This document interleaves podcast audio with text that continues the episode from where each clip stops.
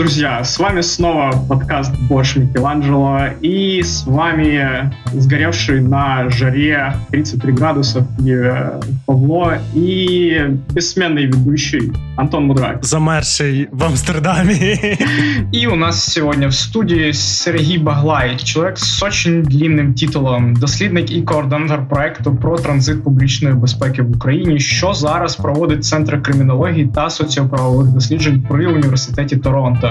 Нам он более известен как Сергей. Тема полиции в целом, наверное, самая трендовая сейчас по всему миру. Но мы конкретно обсудим, какие есть вопросы к украинской полиции. И начнем с темы американских протестов, но в контексте Украины. Сергей, почему в США люди вышли против полицейского беспредела, а в Украине выходят люди, которых ты знаешь всех лицо каждый раз? Мені здається, тут варто було б зробити певний екскурс, чому в Штатах відбувається те, що відбувається зараз, і те, чому в Україні відбувається або не відбувається те, що ми маємо.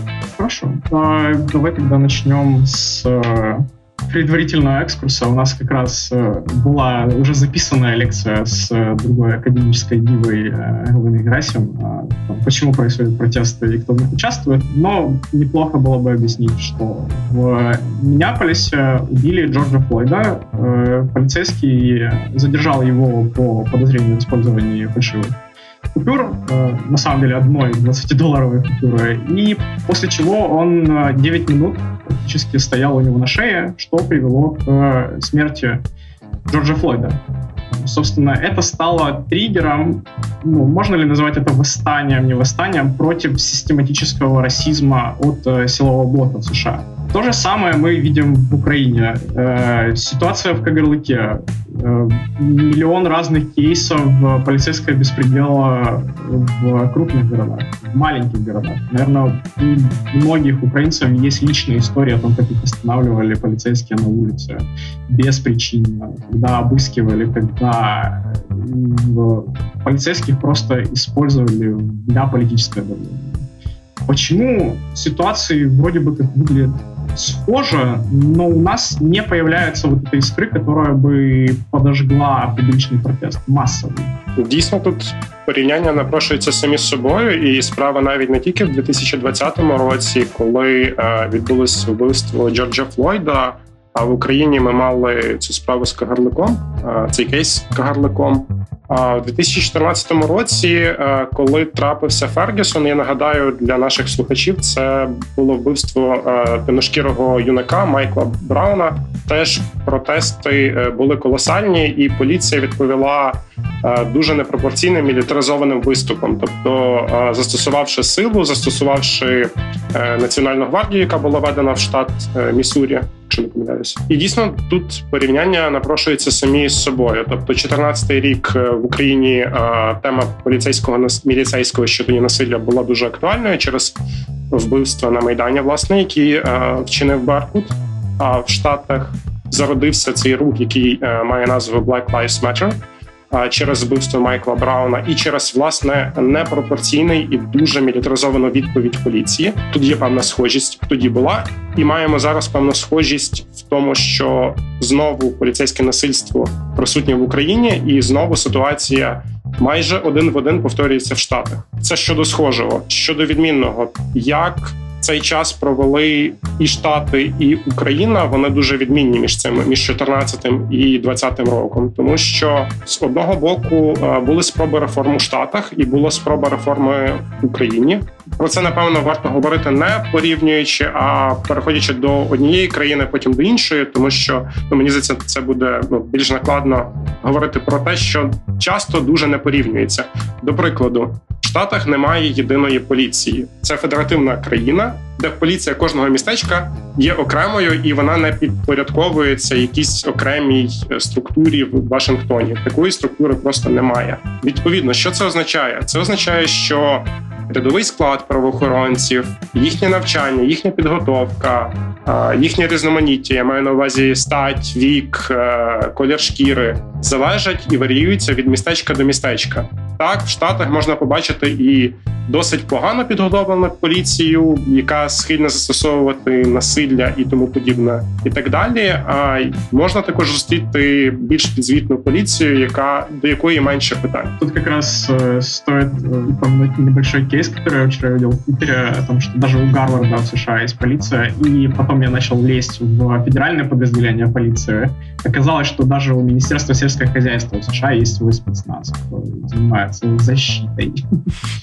Гарварді США не просто поліція. В Гарварді кажуть, що дзвоніть краще в університетську поліцію, якщо у вас проблеми, ніж звичайну поліцію. Там настільки вони кажуть, ну якщо ви студенти, то вам краще зв'язатися з гарвардською поліцією, бо ну ви, ви уникнете проблем. Ну прямо все цікаво. Цей процес, про який ми щойно поговорили, в академічній літературі в 70-х роках почали називати fragmentation of policing. тобто ситуація, коли насправді немає єдиної поліції, а є дуже багато різних структур, чи то органів правопорядку, чи то приватних охоронних компаній, які виконують те, що в англійській мові називається полісінг або поліцейська діяльність. Поліціювання. Поліціювання, дякую. Ну насправді схожу ситуацію ми дійсно можемо побачити тепер і в Україні, якщо вже повернутися до нашої теми з порівняннями штати Україна.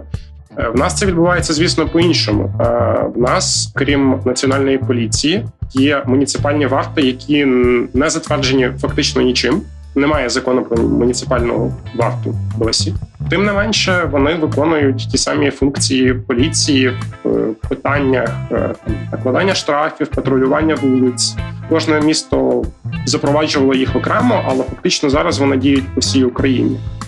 Крім муніципальних гвардій і національної поліції, у нас ще є національна гвардія. Вона теж виконує частину поліцейських функцій. Вони теж патрулюють вулиці наших міст. Вони теж почасти озброєні. Вони, зрештою, тепер виглядають як поліція, тому що ті службовці, які е, патрулюють вулиці, вони вдягнуті в таку темно-синю форму. Якщо ви здалеку їх бачите, або якщо у вас е, припустимо проблеми з зором, або ви просто не дуже орієнтуєтесь в структурах в Україні, що дуже природно насправді, бо їх дуже дуже багато. То насправді дуже складно сказати е, здалеку, чи це поліцейський, чи це нацгвардієць.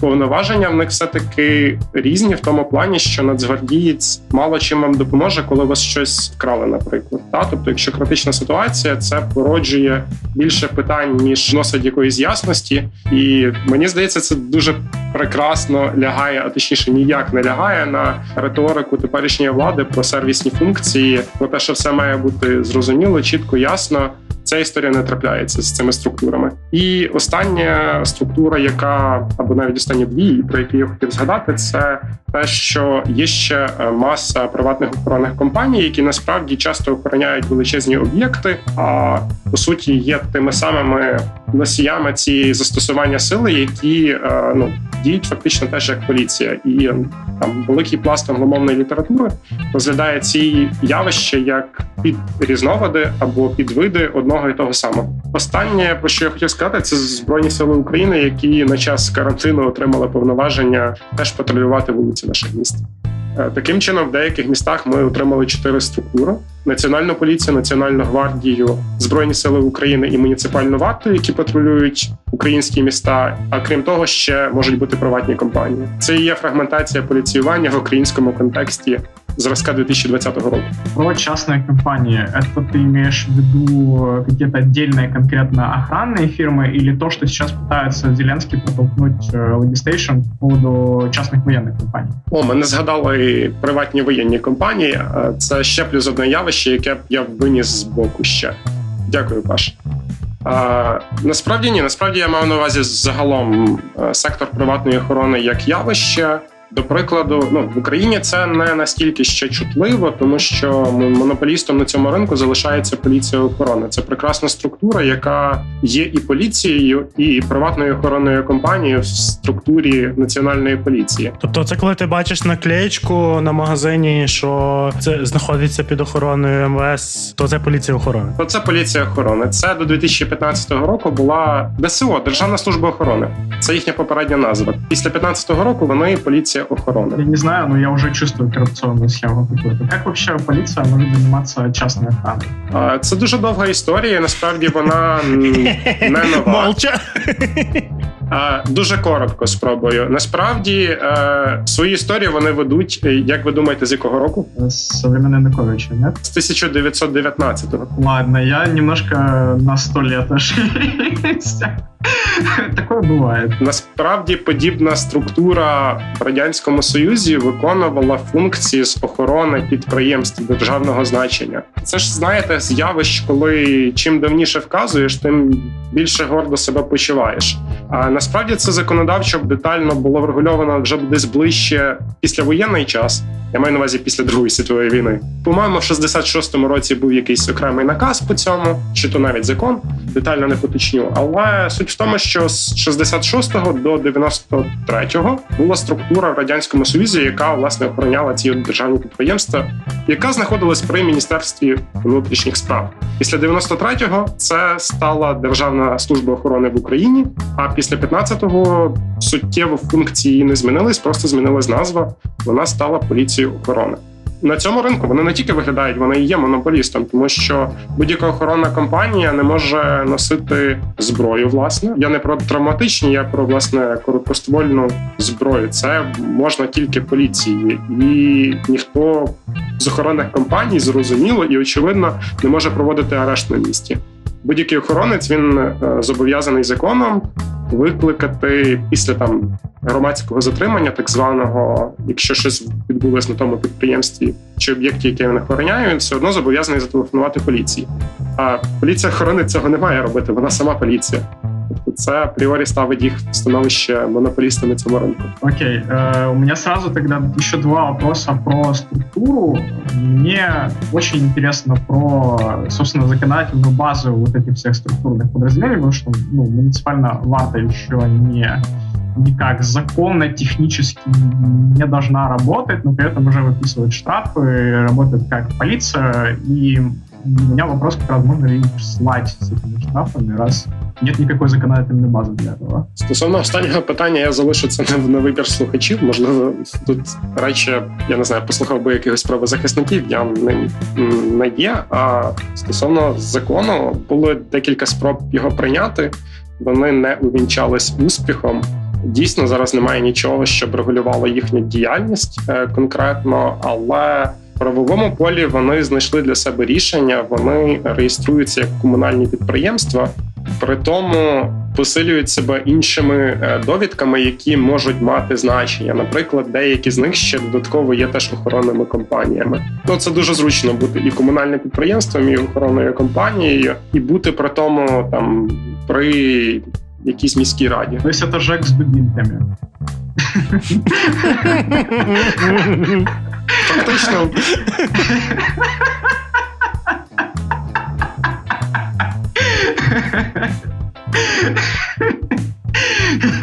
Це жак з добітками. Да, у мене на самом деле глаза вже по 5 Знаєш, що мені подобається за те? Мені подобається, що поки Сергій це все розповідає, то я зрозуміло, звідки в черта раги ростуть. Да, мне кажется, что очень важно ретроспективно заходить э, к разным вопросам. Второе, на самом деле, это как раз тоже немножко про историю. Э, я периодически в медиа сталкиваюсь с названием Беркут снова оно начинает появляться. Я не совсем, не совсем понимаю. Его же расформировали, но при этом Беркут, беркутовцы, чуваки бегают в красных билетах, и это какое-то возвращение, либо оно превратилось в какую-то новую структуру.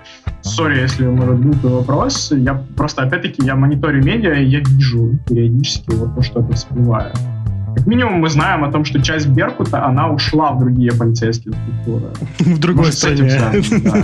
Ну, в другой стране в тому числі, да. Да, частина виїхала в іншу країну насправді, але більшість, більшість саме залишилася в структурі всередині національної поліції, яка називається полки поліції особливого призначення. Е, на прикладі Києва полк поліції особливого призначення номер 1 та їм просто присвоїли замість героїчної назви Баркут, їм присвоїли просто ці номерні знаки. Ну, типу, полк поліції особливого призначення номер 1 номер 2 Так от перший полк в Києві це здебільшого Баркут Ну, це не є ні секрет, ні таємниця. Це там піднімали журналістами вже неодноразово і Про це почали активно писати щонайменше з 16-го року, але я підозрюю до цього писала. Я просто пам'ятаю низку статей про це.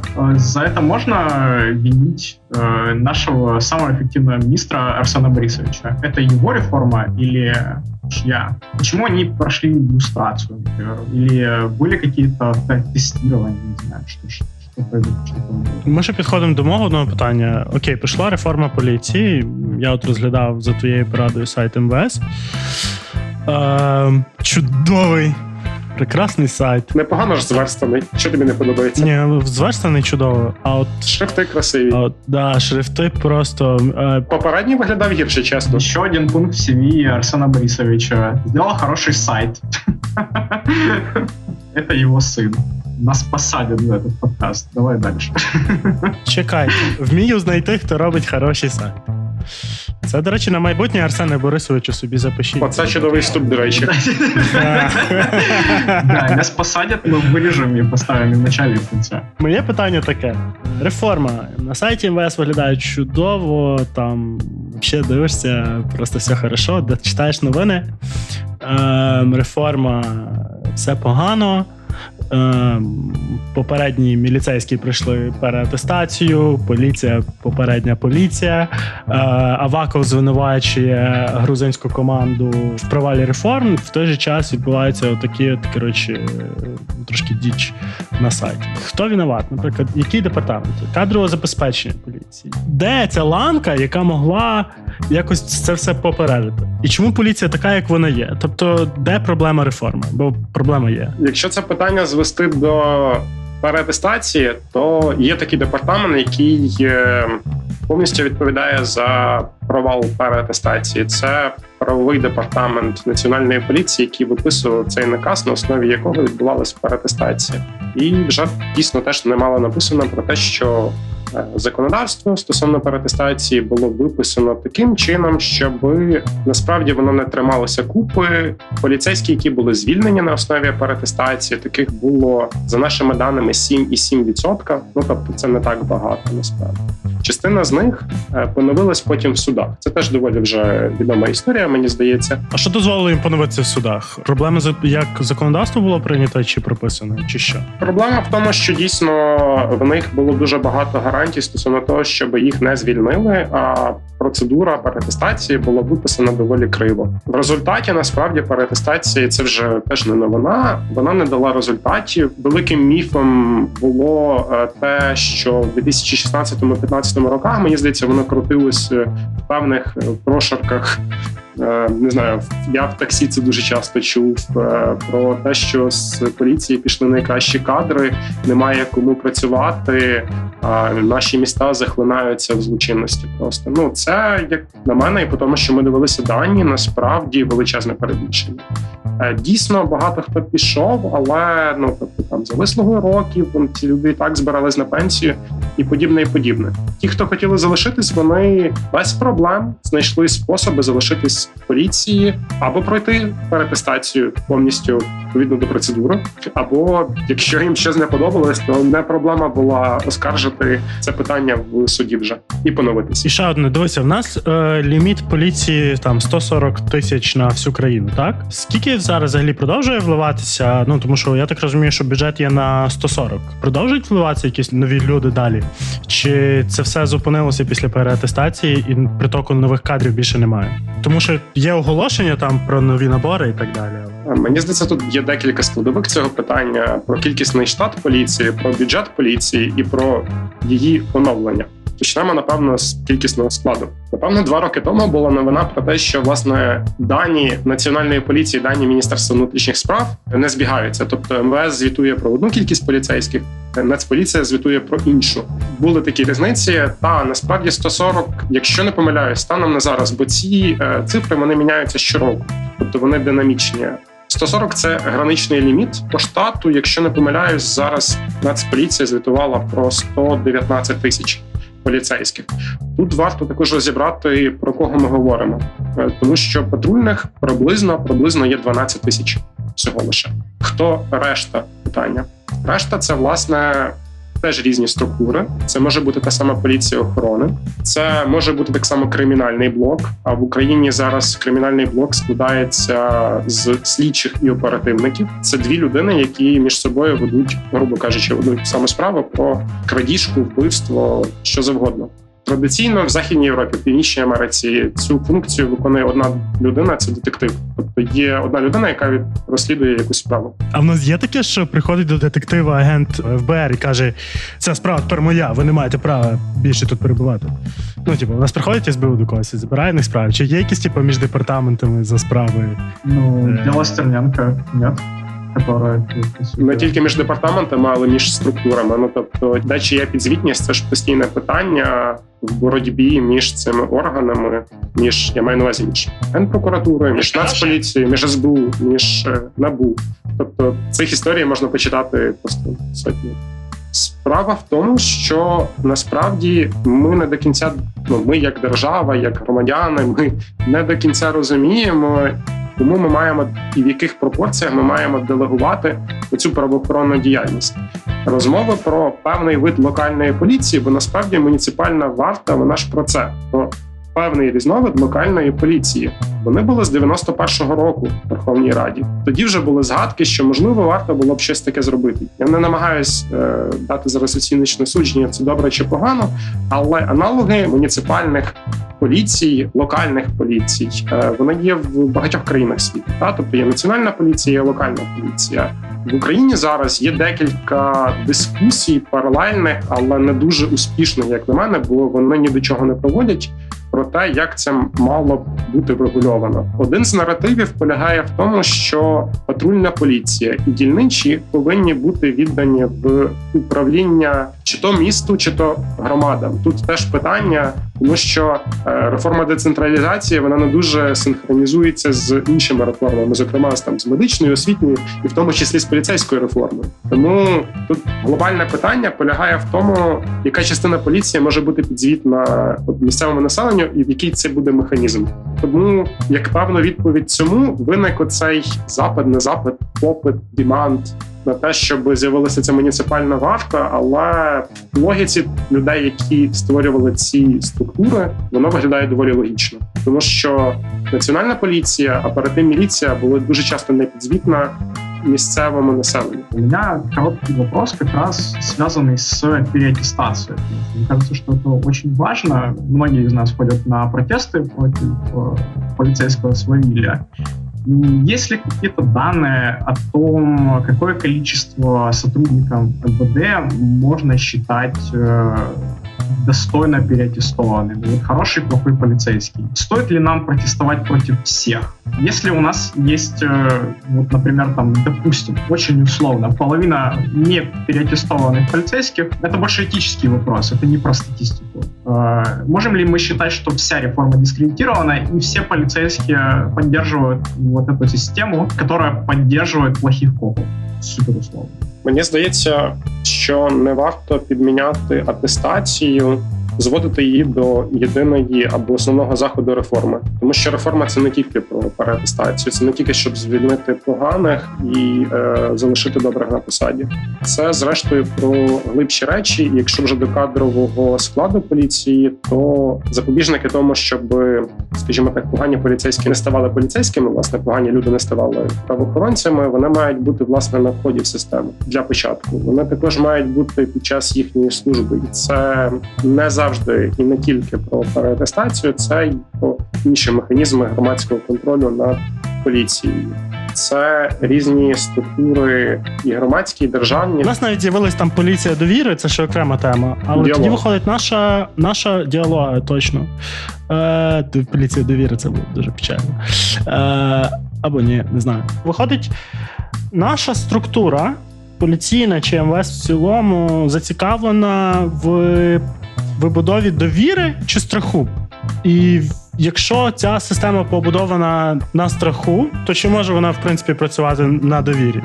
І чи є зміст її реформувати взагалі? Тому що працює ця система так давно. Справа в тому, що ну це не тільки якась пафосна річ, але й е, річ передбачена законом України про національну поліцію, що довіра є основним критерієм ефективності національної поліції України. Ой, та ладно! Здесь просто нужно понимать, что Антон единственный из трех участников этого подкаста сидит в стране, в которой к полиции есть доверие. Я би розклав цю історію на декілька складових. По-перше, напевно, варто сказати, що це прийшло на зміну показникам в системі е, Міністерства внутрішніх справ, коли е, власне єдиним індикатором ефективності е, були затримання, розслідування, розкриття і тому подібне.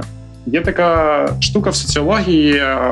в Суспільних науках є така річ, коли якийсь показник стає критерієм вимірювання чогось, він сам по собі стає таким певним артефактом роботи самого відомства.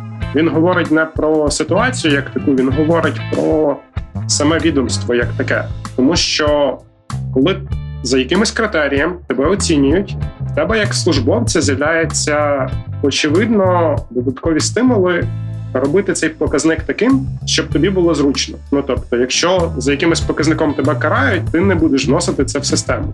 Якщо більше краще, Так, щоб показник був зручним. та дуже часто насправді не йдеться про те, щоб якісь рядові поліцейські малювали це до стелі, та що вони там розкрили все і все. Дуже часто йдеться просто не бути гіршим ніж інші. В результаті, якщо ця система діє з року в рік, з року в рік, а свого часу це було вимірювання, яке так і називалось за аналогічний період минулого року, тобто завжди порівнювалось з минулим часом, як протягом минулого року, і як зараз, і завжди мало бути більше розкриттів, більше там розслідуваних злочинів і тому подібне. В результаті ця система стала просто ну некерованою, абсолютно позбавленою довіри і так далі, і тому подібне. І була в 2015 році, коли прийняли закон про національну поліцію, а, була введена оця норма.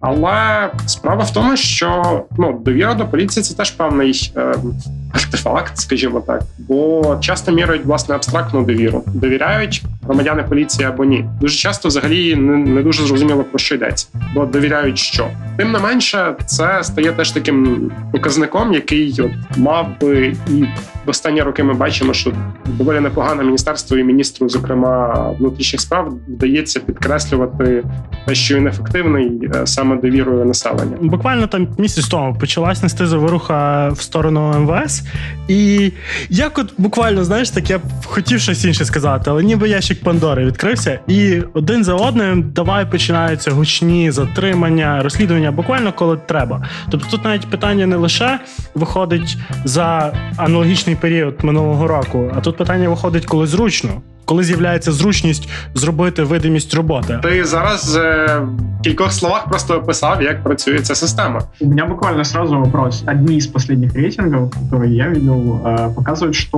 уровень недоверия к Авакову один из самых высоких среди всех э, политиков и министров. Можно ли говорить о том, что, учитывая то, что в законе прописано, что только уровень доверия определяет эффективность э, полиции, говорить о том, что Аваков все-таки не самый эффективный министр, как э, нам пытаются его позиционировать. Хороше запитання, але на жаль, або на щастя, в законі не написано, що довіра до міністра є ключовим показником ефективності роботи національної поліції. Е, Тут Я треба розвести ці речі. А я, я не з тих людей, насправді, які е, вважають, що просто слідувати цій нормі про те, що довіра це от добре, потрібно тільки довір, міряти довіру, і у вас буде найдемократичніша поліція в світі. І якщо раптом довіра впаде, то ми це побачимо і зможемо щось змінити. Ну насправді ні. Тут теж є певні артефакти. Ну насправді е, закон про національну поліцію приймали тоді, коли власне ця риторика про те, якою має бути реформа, вона була певним чином реплікована, певним чином запозичена з найкращих практик Західної Європи і Північної Америки.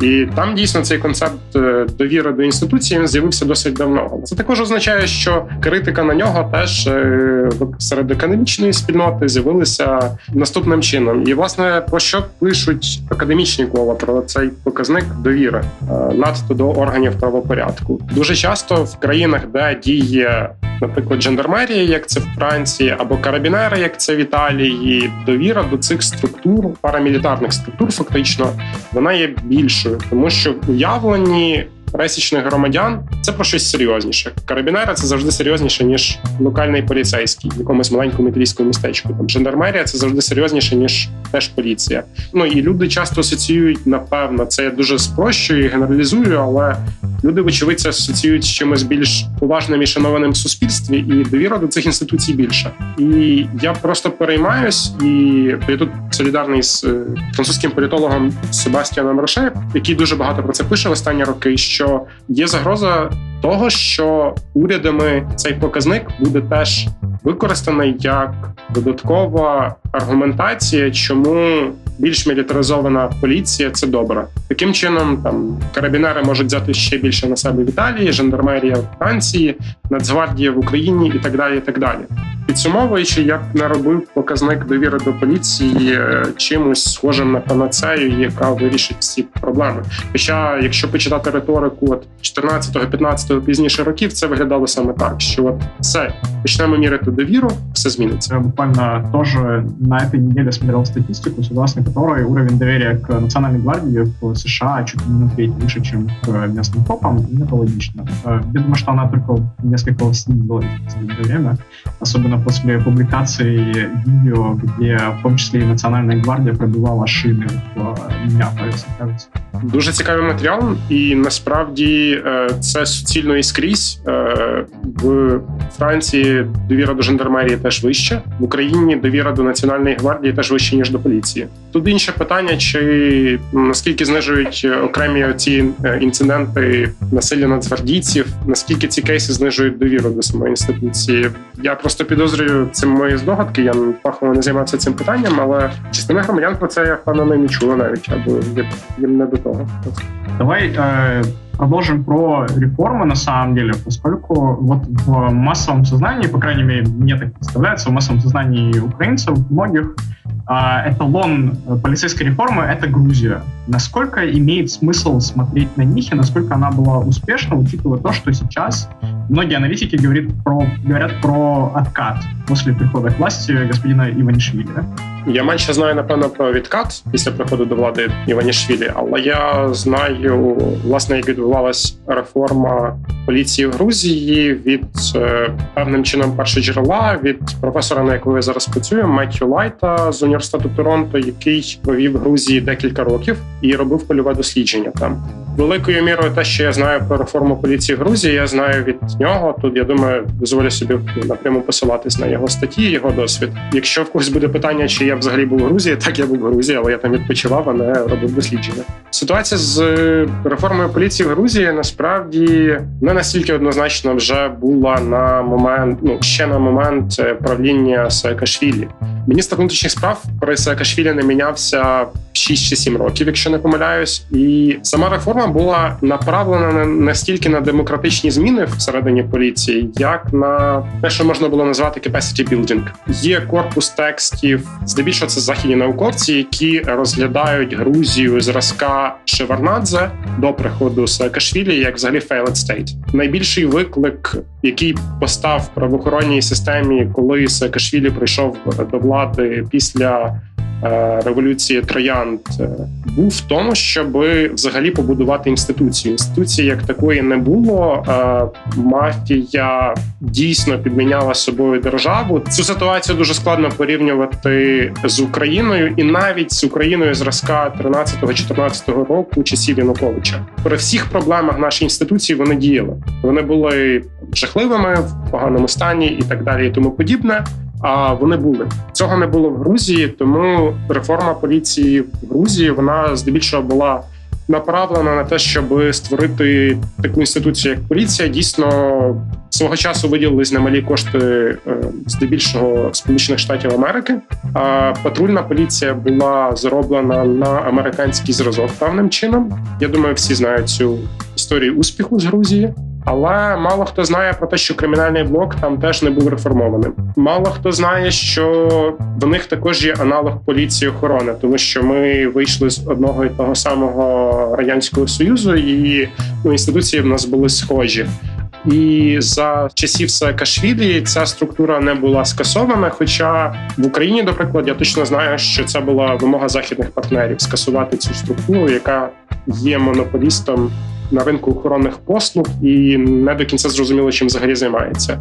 В Грузії натомість вона ще більше була підсилена за часів Саакашвілі. І я думаю, цю історію вже більшість слухачів могли знати. Це власне застосування поліції проти опонентів Саакашвілі, зокрема протестувальників і так далі. Тому подібне. Ці всі історії були. Вони вони легко губляться. Власне, протести проти поліцейського насилля в Грузії були доволі масштабними в 2012 році. Наприклад, коли е, було опубліковано відео з катувань в одній із тюрем, і дійсно тут історія не дуже втішна для прав людини. Якщо ви цінуєте їх і цінуєте те, що можна назвати як демократичне поліціювання, повага до прав і свобод людини, то Грузія напевно не буде найбільш успішним прикладом. З іншого боку, інституції не було. Інституція з'явилась і е, ну capacity, ну, її спроможність певним чином поза сумнівом. А от е, Хатя Деканеїдзе, є грузинські експерти. Можемо ли ми оцінювати, наскільки ефективно було їх участие в реформі нашої поліції? Нужно було, наприклад, звати э, більше американців, або ще з. Ну насправді експертів Сполучених Штатів було доволі немало залучених в процес реформування. Великою часткою реформ гроші на реформу дали в тому числі і Сполучені Штати Америки, і це не якесь виключення для Сполучених Штатів. Вони часто фінансують реформи поліції за кордоном. Наскільки я пам'ятаю, від 90-го року до 2002-го штати брали участь приблизно в 38 е, миротворчих операціях в різних країнах світу, і більшість цих миротворчих операцій супроводжувались подальшою реформою або реорганізацією органів правопорядку. Як наслідок, часто можна говорити насправді про таку певну реплікацію моделі Сполучених Штатів на інші країни світу повсюди. Інше питання, що це ж не відтворення ну, детальної копії, це дуже часто рекомендації, це дуже часто фінанси, це дуже часто експерти. Воно певним чином може нагадувати як те, що в Штатах, але тут знаєте, це типова історія про міжнародний досвід і локальні практики, і як ці локальні практики поєднуються з цим найкращим чи не найкращим міжнародним досвідом. Сергей решил мне не отвечать на вопрос про э, оценку эффективности. Мы все поняли. Скажи, пожалуйста, тогда о том, вот ты как эксперт-исследователь, э, ну, по твоему мнению, полицейская система какой страны для нас была бы, наверное, наиболее эффективной? Если какая-то вот, например, может Нидерланды, может Франция, которая бы подошла нам, ее можно было бы эффективно локализировать и которая была бы более робочою. Я зроблю маленький ліричний відступ. Нам би не підійшла система Нідерландів, тому що буквально декілька місяців тому я в себе за вікнами спостерігав таку картину. Три чувака намагалися вломитися в будинок, де я живу. Е, приїхало чотири поліції машини. З них заарештували одного, решту просто відпустили гуляти. А мені ще сказали: тримай свої вікна закритими, бо вони будуть в них дивитися і вкрадуть все, що в тебе є. І я такий. Е, Окей, ребята. Ну слушай, може, ця система теж може працювати? Ні, просто в цілому голландської поліції немає проблем, таких, щоб аж дуже. Вони з'являються доволі рідко. Тут буває стрілянина, буває ще щось, але це зовсім іншого розміру країна. Я би особисто, наприклад, не знаю, чи я би брався порівнювати взагалі голландську систему з будь-якою іншою. Вот это тоже, знаешь, часть вопроса о том, можно ли применять вот такие мягкие полицейские системы к странам, таких як наш. Так, так, так. Відверто скажу, що питання про найкращий міжнародний досвід воно завжди вганяє мене в певний глухий кут, тому що з одного боку можна перелічувати як там, як там і подібне. В Штатах мы видим новый тренд на defund police, когда э, определенные города либо штаты думают о том, чтобы отказаться от полиции полностью. Насколько это вообще может работать? Вот у нас есть определенный страх, так как у нас система, в которой люди считают, что в ней очень много криминала, что начнут сразу грабить, пожары э, и прочее. Насколько применимо вообще Defund Police в Україні або в другій системі? Ну для початку скажу, що це доволі нові дискусії навіть в тих самих штатах. Вони виглядали доволі маргінальними ще років 3-4 тому. Одним з каталізаторів поширення цих ідей була книжка «The End of Policing», соціолога Олекса Віталії. На цю книжку я писав рецензію, до речі, на критиці. І ідея була не в тому, щоб зробити буквально кінець поліціювання, та як би можна було перекласти цю книжку українською, а переосмислити роль і функцію поліції як такої, з чого власне виходить автор, і це мені здається краще ніж будь-що пояснює власне відповідь на запитання, що таке власне defund police і подібне. Ну, подібний рух є ще, який називається abolish Лист, тобто відмовитись від поліції як такої. Тобто є трошки тут для слухачів, які не володіють англійською. Напевно, варто пояснити, що в одному випадку можна припустити, що йдеться про те, щоб забрати гроші з поліції а в іншому випадку скасувати інституцію поліції як таку. Книжка «The End of Policing», яка власне про це виходить з інших засновків. Вона виходить з того, що на поліцію покладено в нашому сьогоденні надто багато. І це не тільки про штати, це про багато поліцій різних країн світу. Зазвичай законодавчі органи дуже часто покладають на поліцію ті функції, з якими поліція не може справитись апріорі. Проблема в тому, що поліція залучається до вирішення багатьох соціальних проблем. Е, в чому власне ця ідея полягає? В тому, що насправді ці гроші можна забрати в поліції і віддати на ту саму безпеку громаді, тобто в різний спосіб. Тут якби дискусії про це ведуться, але Загальний посил книги в тому, щоб переосмислити роботу поліції як такої. Для чого вона? На що вона має працювати? Якщо заради безпеки, то в якій мірі, в який спосіб і тому подібне. Йдеться про те, що поліція зазвичай реагує на злочини, які не трапляються просто так, бо вони трапляються. Зазвичай в них є певне соціальне підґрунтя. До прикладу, відсутність робочих місць, до прикладу, відсутність доступного житла, до прикладу, погана медична реформа і тому подібне. Ці гроші можна було би перерозподілити між е, структурами, яким можливо ці гроші більше потрібні, які б для безпеки громади, для безпеки міста робили би більше, якщо би в місті був би, наприклад, ефективний е, повнокровний відділ соціальних працівників, психологів, якби було доступне соціальне житло, і проблема бездомності просто б не виникало. А ми не кидали б працівників поліції на не зрозуміло, яку комунікацію, просто не зрозуміло насправді, що вони мають взагалі робити з цими безхатьками. Тому що ну, поліція не запропонує безхатьку житло, та а насправді це йому потрібно, а не поліцейський контроль. Але ми даємо йому лише цей поліцейський контроль. В цьому власне полягає ідея «defund the police», тобто переосмислити работу полиции. Тут важная ремарка, на самом деле, к этому, о том, что э, городской совет Миннеаполиса проголосовал за Defund Police не просто так. Они посчитали, они взяли статистику, и оказалось, что большинство э, звонков в 911 связаны с mental health issues, которые вообще никак не решаются полицией. Поэтому, собственно, там и приняли решение о том, что полиция, учитывая такое количество преступлений, с которыми она может разобраться, не является самым эффективным способом проведения. Все довольно практично. Так, насправді я б закликав би наших слухачів більше дізнатися про цю ідею, тому що дискусії дійсно ведуться про механізми того, як це може бути впроваджено, але.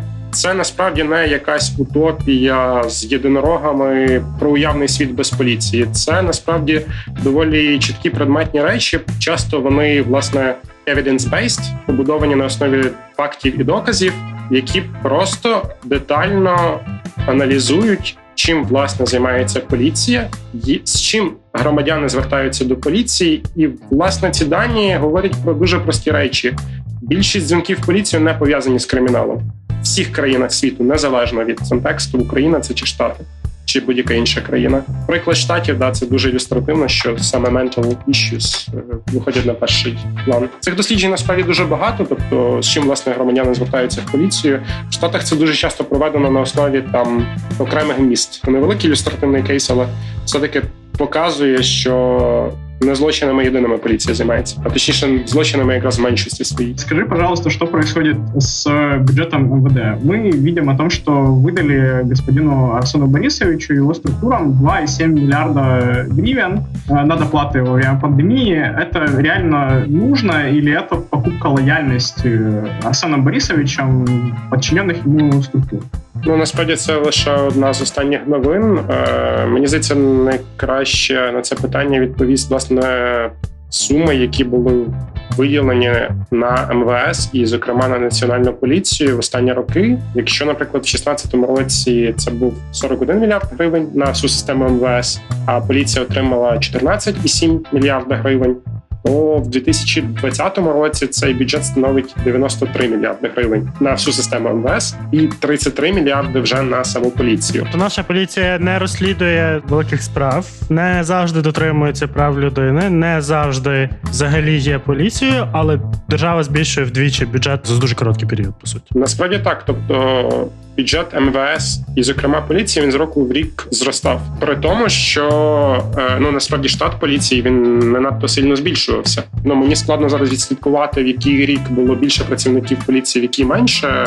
Тобто, після всіх цих реорганізацій, скорочень і так далі, але він суттєво не помінявся. Насправді була структурна зміна в тому, що власне ну в Україні до 2015 року не було національної поліції. Була міліція, було міністерство внутрішніх справ, і міністр виконував роль власне керівника міліції. Це все запровадило все таки реформа із закон 15-го року. Ну справа в тому, що в 15-му році з'являється окрема інституція, яка називається Національна поліція України. В неї з'являється керівниця. Це була ну першою керівницею була Катя Деконаїдзе. Власне, навіть коли Деконаїдзе пішла, був відкритий конкурс, до якого була маса питань, можливо, але тим не менше він був досить публічним. І в результаті Сергій Князєв, е, до якого теж було багато питань, але все таки очолив національну поліцію на підставі чогось, на підставі конкурсу. Коли пішов князів минулого року, у 19 році, відкритого конкурсу просто не відбулось. Висвітлення цього питання було мінімальним. Просто Ігор Клименко, який зараз очолює національну поліцію, він просто прийшов на засідання уряду, зробив презентацію на півгодини і його призначили. Не було інших кандидатів. Мені здається, це доволі негативна тенденція того, що інституція стає все менш незалежною від міністерства внутрішніх справ. Фактично, ми маємо знову міністра внутрішніх справ, як це ми мали до 2015 року, який одноосібно відповідає за національну поліцію, хоча насправді ні. Ну тобто не мав би він цього робити, бо закон йому цього не дозволяє. Міністр внутрішніх справ не може оперативно управляти поліцією. Ніколи такого не було, і от знову. Это мне на самом деле очень напоминает то, что происходит сейчас в МОЗ с назначением главы Национальной службы здоровья господином Степаном, который сейчас является министром. Но чтобы на самом деле заканчивать, я задам два подсуммирующих вопроса. Первый — это про реформу. Можем ли мы в какой-то мере объективно оценивать, насколько она все-таки... Вот какие-то элементы были хотя бы эффективными? Или нет? Или вся она повністю повна така? Є низка змін в поліції, які принаймні варті уваги. Якщо вони і не успішні цілком і повністю, то вони принаймні заслуговують того, щоб їх або завершити, або дофінансувати і впровадити такі в поліції.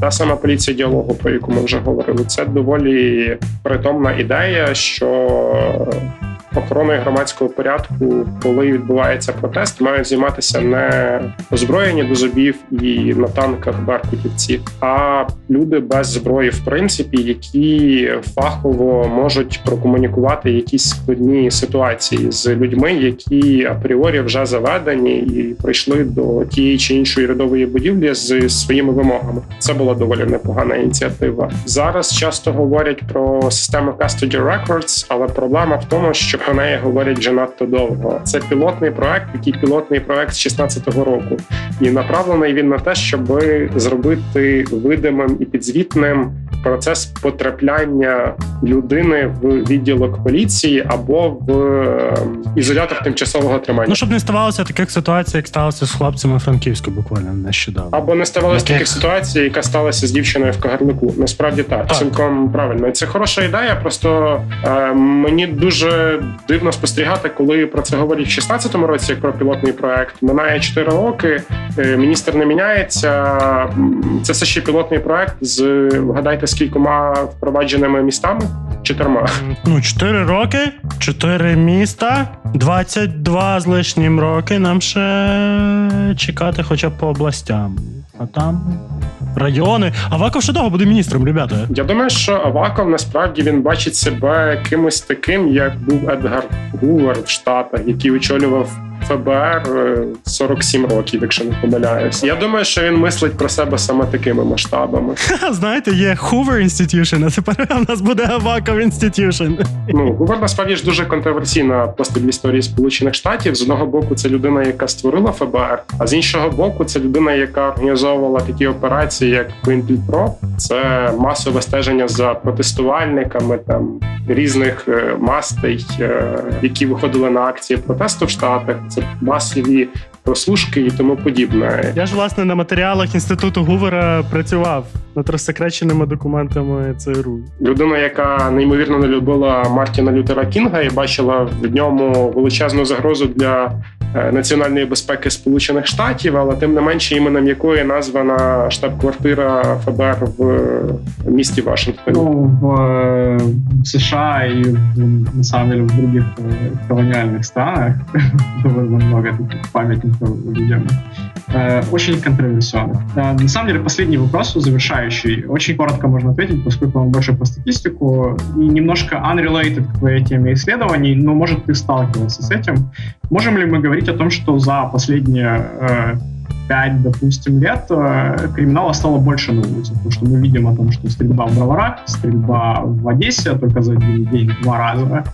Э, Это стало просто более видимо или статистически подтверждается о том, что стало опаснее? Відверто кажучи, я б нашим слухачам не радив би лізти в поліцейську статистику взагалі. Е, Я не бачу в цьому сенсу, чесно. Просто якщо сама система вписує щось в ці таблиці, які вони публікують з певною періодичністю, то знову ж таки це говорить про роботу системи, а не про те, що в нас з криміналом. Більшості західних країн світу це взагалі безпечність, кримінал, злочини в суспільстві вимірюється віктимологічними опитуваннями. Тобто людей запитують, чи вони ставали жертвами злочинів протягом останнього року, до прикладу. Ну і потім додаткові питання уточнюють, власне, що саме з людьми відбулося. Це як такий певний замір. В Україні цих опитувань немає. Ну тобто були декілька, є кілька непоганих винятків, але щоб побачити картину, потрібно розглядати це питання в динаміці. Я не знаю жодного випадку в Україні, коли з одного року до наступного і далі проводилось одне й те саме опитування стосовно кількості жертв злочинів за однією тою самою методологією. А тільки така система могла б показати нам, що власне відбувається зі злочинністю в Україні. Якщо коротко, ми не знаємо. Очень грустно, что я вам сказать. Спасибо большое, Сережа, за то, что он поговорил с нами. Мы его помучили. Очень много вопросов, очень много интересной информации. Я надеюсь, что вы почерпнете из этого подкаста много чего интересного. Антон, Подякували вам дуже за увагу. Дякую ще раз Сергію. bye-bye.